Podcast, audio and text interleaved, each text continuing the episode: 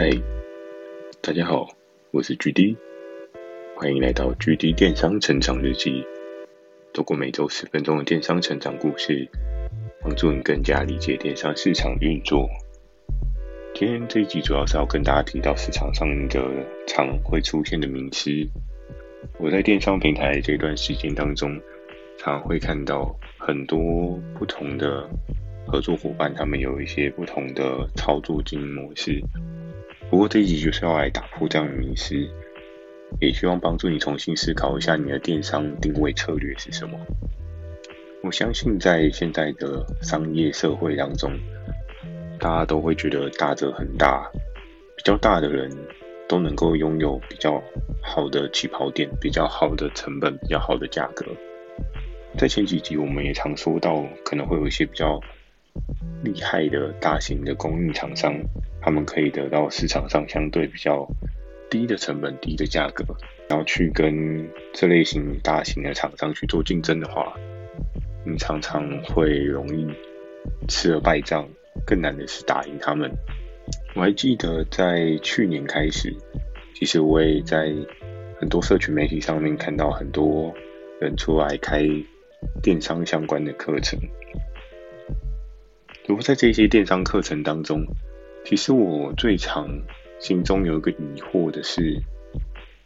奇怪为什么大家提到的都 always 只是营业额？好，那我们来思考一下，营业额这件事情对你在电商操作当中扮演着什么样的角色跟意义？我们都知道，在股票市场当中，可能投资人会透过看你对应的财务报表，来知道你这间公司的成长状况是否是。相对稳定的，可是，在现在很多的电商课程当中，往往看到的都是我这个月做了多少营业额，下个月做了多少营业额，我下面有多少多少的人做了多少营业额。我们可能看到营业额这个数字，我们就会觉得哇，天哪，他每个月可以做十万诶，天哪，他每个月可以做五十万诶，天哪，他一个月可以做一百万诶。每次我们看到这个数字的时候，我们都会觉得天哪，为什么这个人这么厉害，可以做这么大营业额？但我们往往会被这样的迷思所牵引着，主要是在于我们从小到大所接触到的教育，总是教育我们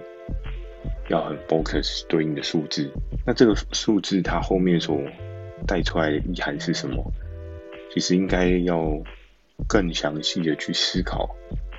你才会知道，真的对你的人生是不是有帮助。我举一个跟我相对比较贴切的故事，还记得我在这份工作当中所遇到的一个合作窗口，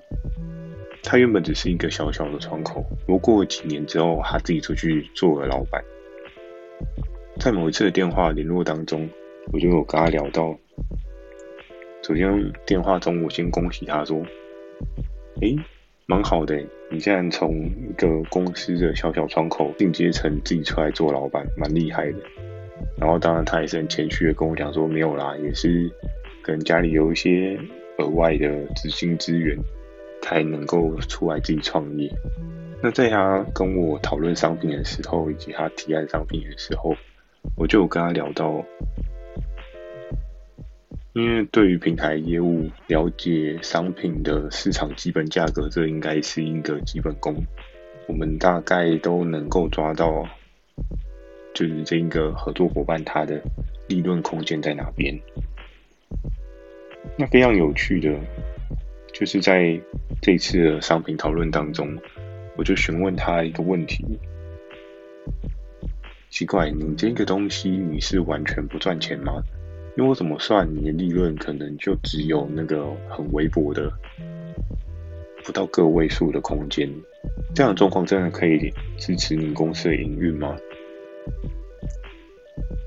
因为过往我记得我有跟他分享过，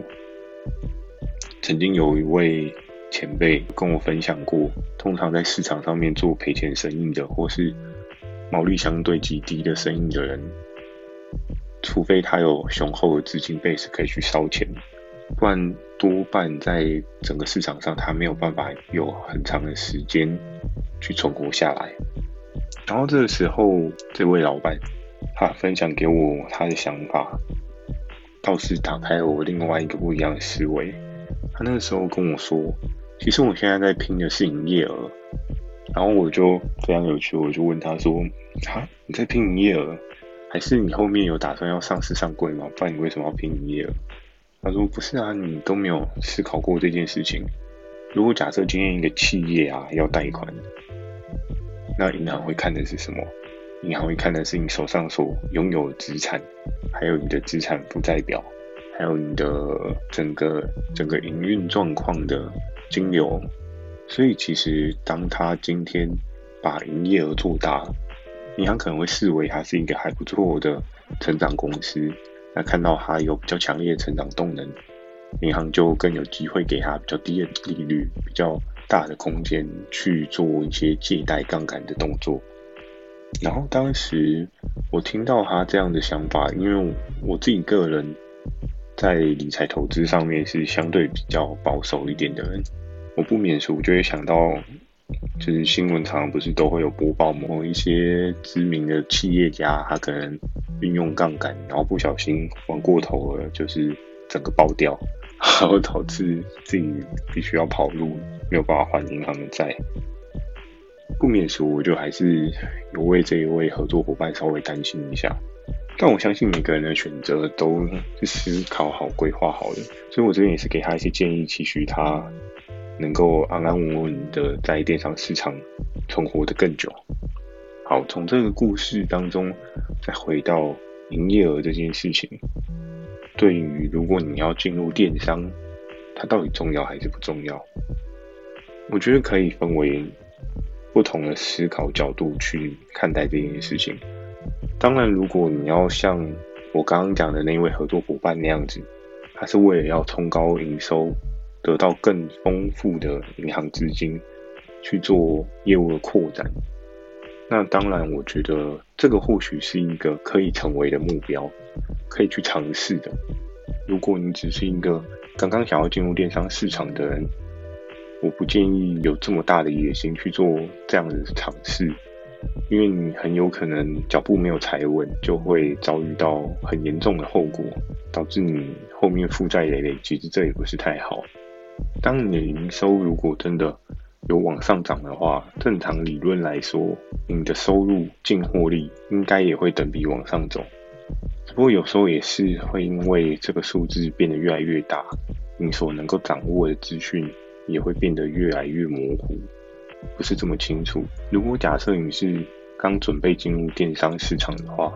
我个人的建议还是一步一脚印的做好每个基本功会比较好一点。